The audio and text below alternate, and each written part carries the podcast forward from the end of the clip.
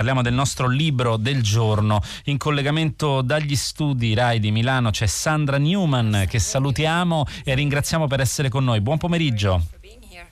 Good afternoon. Buon pomeriggio.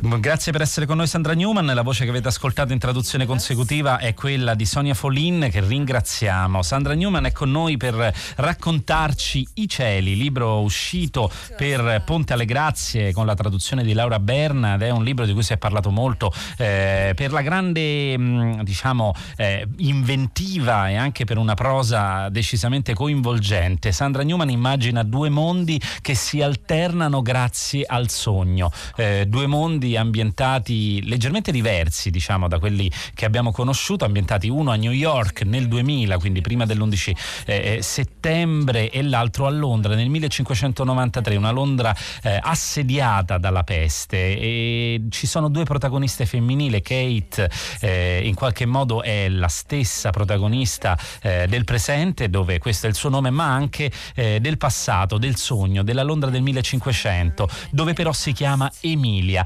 Cosa tiene assieme questi due universi? Sandra Newman e come è nata l'idea di connettere la Londra eh, di Shakespeare, che pure è uno dei protagonisti di questo romanzo, eh, con una New York ricca di personaggi strampalati, strani, ma che raccontano anche una grande inquietudine nella New York del 2000. Uh, characters that tell us a lot about the New York of the new millennium. Okay, so the the novel began with a pretty simple idea, which was just the idea of having a story about a woman who travels back in time and has a, a romance with William Shakespeare. And um, I, it's sort of like it. It began from uh, the novel Outlander, which is a sort of a relatively light-hearted romantic novel in which a woman goes back in time and has a sexual relationship with a Scottish Highlander and a big romance with him, and she sort of moves back and forth in time. And so that was the original idea, which I didn't take very seriously at first. But when I decided to really work on it see if it could become a novel, it instantly became much more interesting, and it became a story about how she goes back in time. Uh, she actually has a second life in her dreams in which she's living in 1593 as a noblewoman named Amelia Bassano, who's the daughter of a family of musicians who play at Queen Elizabeth's court. And the things that she does in the second life in the past affect history in subtle ways, but it, it accumulates over time, over the hundreds of years that pass in the time that it takes her to wake up. So she wakes up in a different world.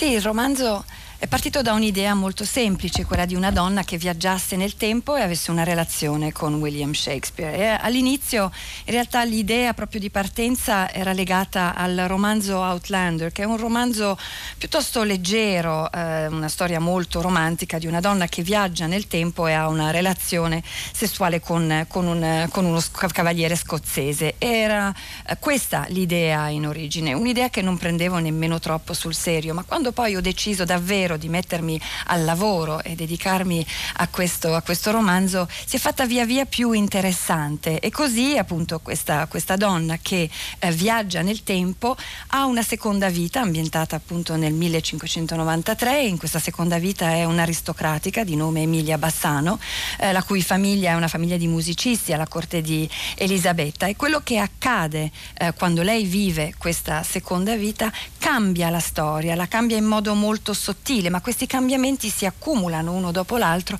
e di fatto ogni volta che Kate si risveglia, si risveglia in un mondo che è leggermente cambiato un mondo sempre diverso e in effetti eh, Emilia suggerisce anche alcune parti delle più famose eh, commedie di William Shakespeare all'interno di questo romanzo.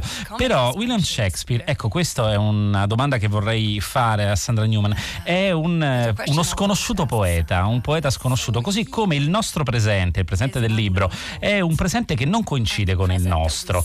Eh, abbiamo appunto una senatrice del Partito dei Verdi che sta per diventare diventare presidente degli Stati Uniti, Marte che è stata raggiunta e non è soltanto un sogno. Eh, abbiamo una serie di alternative rispetto alla nostra realtà o anche rispetto al nostro passato. Ecco, questa è una potenzialità della letteratura. Che cosa apre? Che cosa significa per Sandra Newman lavorare su una realtà che coincide in parte con la nostra, ma devia, scarta per, di, per particolari estremamente significanti? For a few details is different from our reality. What has it meant for you? Um, I think that's it's one of the most important things I was trying to do in the book was to create a reality which felt plausible, sort of a plausible utopia. Eh, credo che fosse proprio questa una delle cose più importanti che volevo fare, l'idea di creare una realtà mm, immaginata ma che fosse plausibile, un'utopia plausibile. So I th- and I think that's one of the things that fiction can really do is make you feel not only how how possible it is for us to have a utopia or a dystopia for that matter, but what it might be like to live in it day by day, to to bring that to life and make it feel real. And and I think I suppose I try to be a political writer insofar as a fiction writer can be a political activist, I suppose, and try to change the world. And I think like making that possibility feel real was one of the most important things for me. Sì, appunto credo anche che sia una delle cose che la fiction e la letteratura possono fare, quindi non solo quella di eh, rendere in qualche modo l'utopia o la distopia possibile, immaginare come si possa realizzare, ma davvero approfondirlo fino a farla vivere realmente. Eh, io mh, mm, credo e cerco di essere una scrittrice eh, politica nella misura in cui appunto una, uno scrittore una scrittrice di fiction possono essere anche attivisti nel loro, politici nel loro tentativo di cambiare il mondo e questa, eh, la possibilità di presentare questa realtà era uno degli aspetti proprio più importanti per me nello scrivere questo libro. È giusto parlare di utopia e anche di distopia, un'immagine che viene in mente a Kate Emilia è quella di una città completamente distrutta e devastata, qualcosa che però si può evitare. Ma l'utopia fa capolino anche all'inizio del romanzo dove eh, conosciamo Kate all'inizio di una relazione con Ben e anche una sua amica Sabine sulla quale torneremo. Sabine è la prima a raccontare il passato di Kate e c'è un episodio abbastanza singolare, chiederei a Sandra Newman Newman di raccontarlo, che però ehm, dà, ci dà l'idea di chi è la protagonista di questo libro. Kate, assieme a Sabine, crede veramente nella potenza del sogno e crede nella potenza dell'utopia. Immagina una città, un mondo che si chiama Albione, dove eh, la potenza del sogno può cambiare realmente le cose. Eh, ci può raccontare appunto questo aspetto del passato di Kate e quanto poi influenza la sua percezione della realtà. To which extent it influences her perception of reality. Okay, so so Kate all her life has dreams where she's asleep, but asleep in a different place. So actually the person she dreams as, she dreams she's a different person sleeping in a different bed and she knows the things about this other person's life that one knows when one is asleep. Quindi Kate per tutta la sua vita appunto fa questi sogni in cui di fatto è addormentata ma è, è addormentata e dorme in un altrove, dorme eh, nei panni di un'altra persona, nel letto di un'altra persona ed è consapevole di, delle cose di cui è consapevole eh, come accade appunto quando stiamo sognando. So when she's about 12 years old, when she and Sabine first become friends, Kate begins to tell Sabine and her other friends about the life that she has in her sleep and what she remembers about it, what she knows about it, what she imagines about it. And Kate already has the feeling that the things that she does in her sleep in this other world can change reality. And so she and Sabine and the other girls form this sort of cult, actually, to change reality and to fix the things that are wrong with their lives, whether it's their parents' divorces or climate change, whatever it is. Um, until the day finally the other girls rebel and tell Kate they don't believe in it, and it's this huge crisis for her. quindi fino all'età di eh, 12 anni quando Sabine e Kate si incontrano, Kate racconta e spiega a Sabine di questa sua seconda vita eh, nei sogni, delle cose di cui si ricorda, delle cose che immagina e Kate ha eh, quasi da subito la sensazione che le cose che lei fa in questi sogni possono cambiare la realtà. Insieme quindi ad altre amiche formano eh, una sorta di circolo Mm, di ragazze che sono convinte di poter cambiare la realtà e che cercano di farlo, appunto immaginando di poter aggiustare il divorzio dei genitori o il cambiamento climatico, finché un bel giorno le altre ragazze si ribellano e decidono di smettere, decidono che non è possibile e questo genera una profonda crisi in Kate. And so that's um, that's when Kate first learns to hide this from other people. So she continues to have the dream, she continues to believe that she can change the world. but she no longer talks about it. And the, the book proper begins at the moment when she begins to wake up in her sleep and have a waking life in this other world and understand what it really is. E quindi questo è anche il momento in cui Kate capisce che deve nascondere questa sua seconda vita, quindi continua a viverla, continua a sognarla, ma non ne parla più. E il libro inizia quando lei riesce a svegliarsi in questa sua eh, seconda vita ed inizia anche ad agire in questo secondo mondo. Il tema dell'utopia trova una dimensione specifica nella città, la città di New York, la Londra della peste da cui si scappa, ma anche una città fantasma che troveremo nel finale. Ecco, che dimensione è quella della città che New York, partiamo da, dalla realtà del presente, eh, che New York ci racconta i cieli, che un po' gravita, almeno i primi personaggi, attorno alla casa di Sabine, una, mm, ragazza benestante, progressista, che cerca di prendersi cura dell'ambiente attorno a sé, ma con eh, quali risultati? Of the people around her, but what kind of results does this produce? Okay, so the the New York at the beginning of the novel, which is a utopian version of New York, a much better version. Um, it's a New York. It's just. I mean, really, the differences are so small. Kate describes it at one point as a place where there can really be no homeless people because if you saw a homeless person, you would go up to them and ask what was wrong and try to find them a bed for the, the night. And everybody would get together until they found them a bed.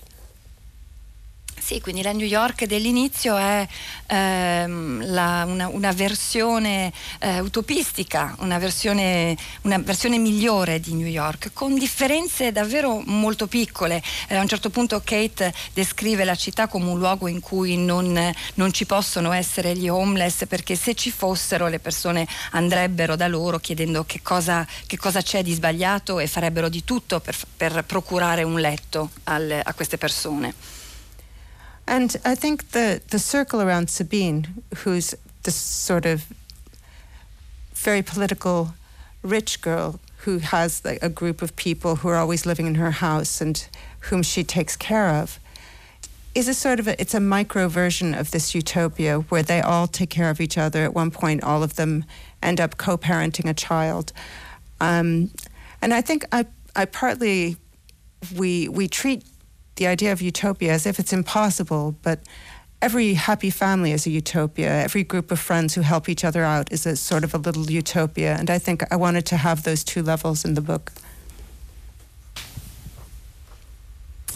Appunto gli amici di, gli amici di Sabine, che è questa eh, ragazza molto benestante, eh, molto impegnata politicamente, eh, ruotano appunto intorno a lei, lei li ospita a casa sua, li, acc- li, accudisce e questa situazione è una sorta di microversione dell'utopia. A un certo punto si ritrovano tutti a eh, fare da genitori collettivamente a un bambino. E noi pensiamo solitamente all'utopia come una cosa impossibile, ma in realtà tutte le famiglie felici sono un'utopia, tutte le volte che gli amici si riuniscono per aiutare qualcun altro eh, sono una, una versione dell'utopia e ci tenevo che questi due livelli fossero presenti nel libro.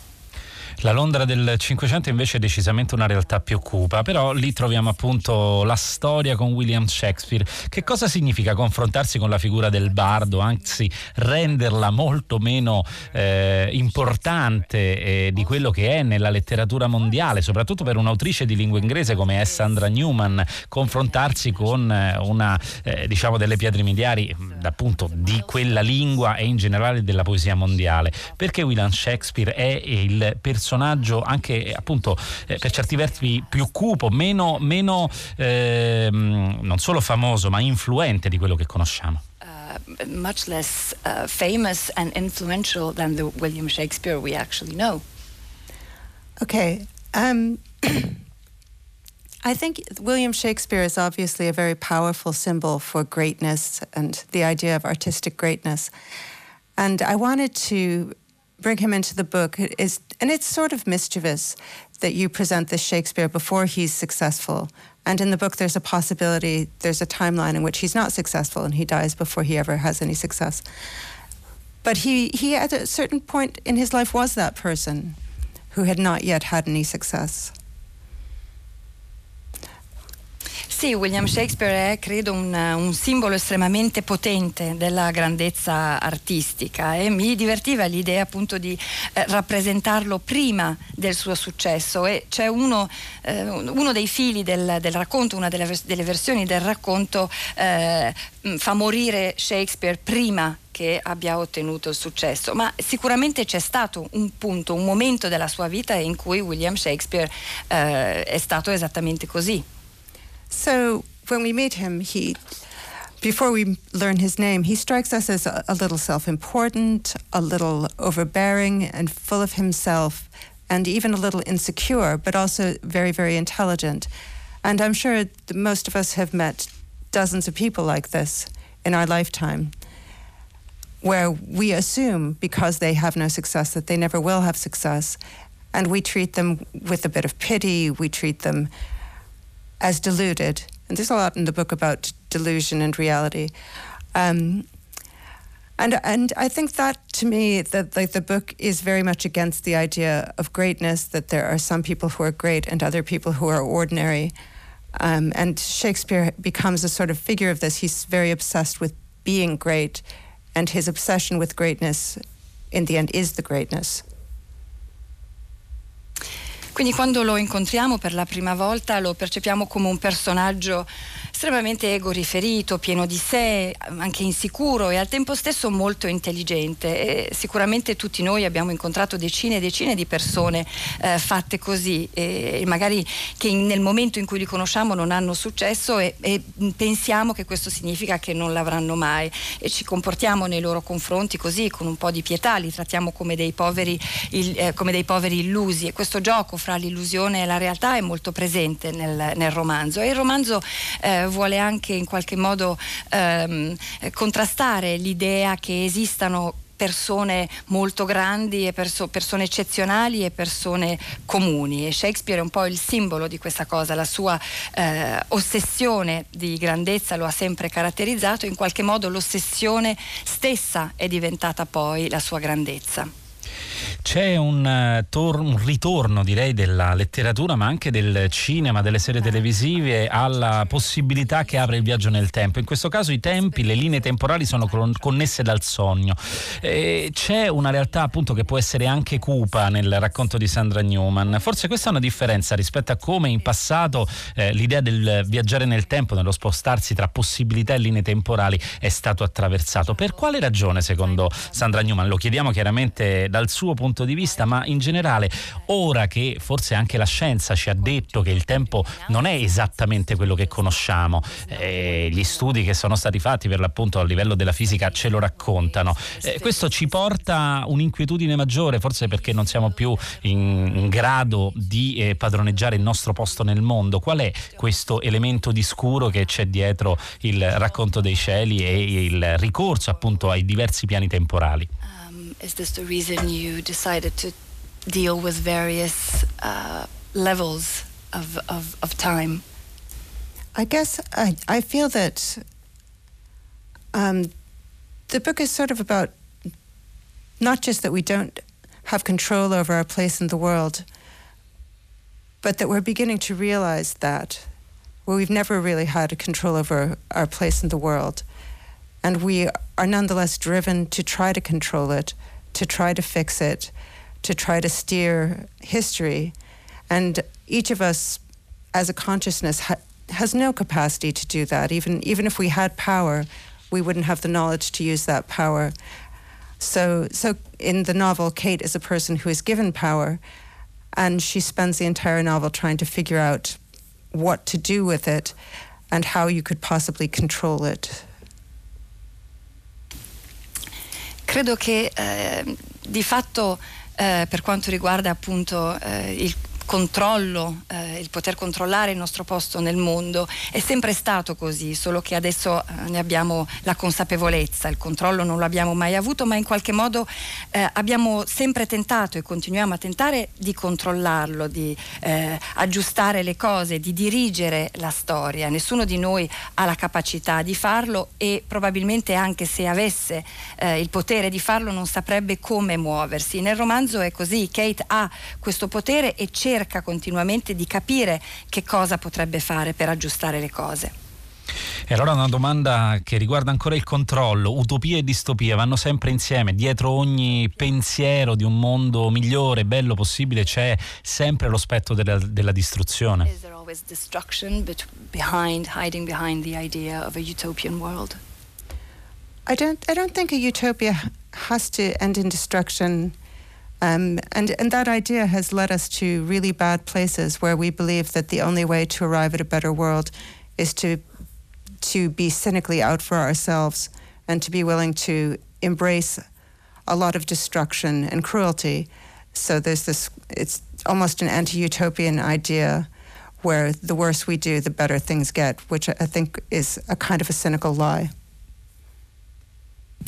No, non credo che eh, necessariamente dietro alla, all'utopia, eh, dopo l'utopia ci, ci debba essere la, la, distruzione, anzi credo che sia eh, un'idea piuttosto tremenda, appunto quella immaginare che l'unico modo eh, di migliorare le cose sia passare attraverso una fase di eh, distruzione. Credo che sia una versione cinica del mondo, come appunto un'accettazione di una distruzione, di una crudeltà eh, necessaria. Credo che que- quest'idea eh, del fatto che le, mh, mm, le, cose non possano che peggiorare nasconda una bugia molto cinica. E il cinismo non fa parte di questo libro, va detto, sicuramente non ha parte della protagonista Kate. Ci, scrive, ci arriva un messaggio da un ascoltatore, un romanzo può essere bello per come è scritto, per quello che descrive, per il messaggio e l'insegnamento che lascia. Ho il sospetto che questo racchiude in sé tutte e tre le caratteristiche. Sicuramente è un libro particolare, interessante, accattivante, è I cieli edito da Ponte alle Grazie di Sandra Newman, il nostro libro del giorno. Io ringrazio Sandra Newman per essere stata con noi. Grazie. Grazie a Sandra Newman e grazie a Sonia Follin che ha curato la traduzione in consecutiva. E lasciamo ora la linea a Paola De Angelis con 6 gradi. Fahrenheit ritorna domani come sempre. Un saluto da Benedetta Annibali che è stata in regia. Manuel Francisce ed Enrico Murgia si sono alternati alla console. In redazione Carlo D'Amicis, Michele De Mieri, Laura Marinelli, Clementina Palladini e Laura Zanacchi, Susanna Tartaro alla cura di Fahrenheit e Graziano Graziani che è stato ai microfoni. Vi auguro una buona serata.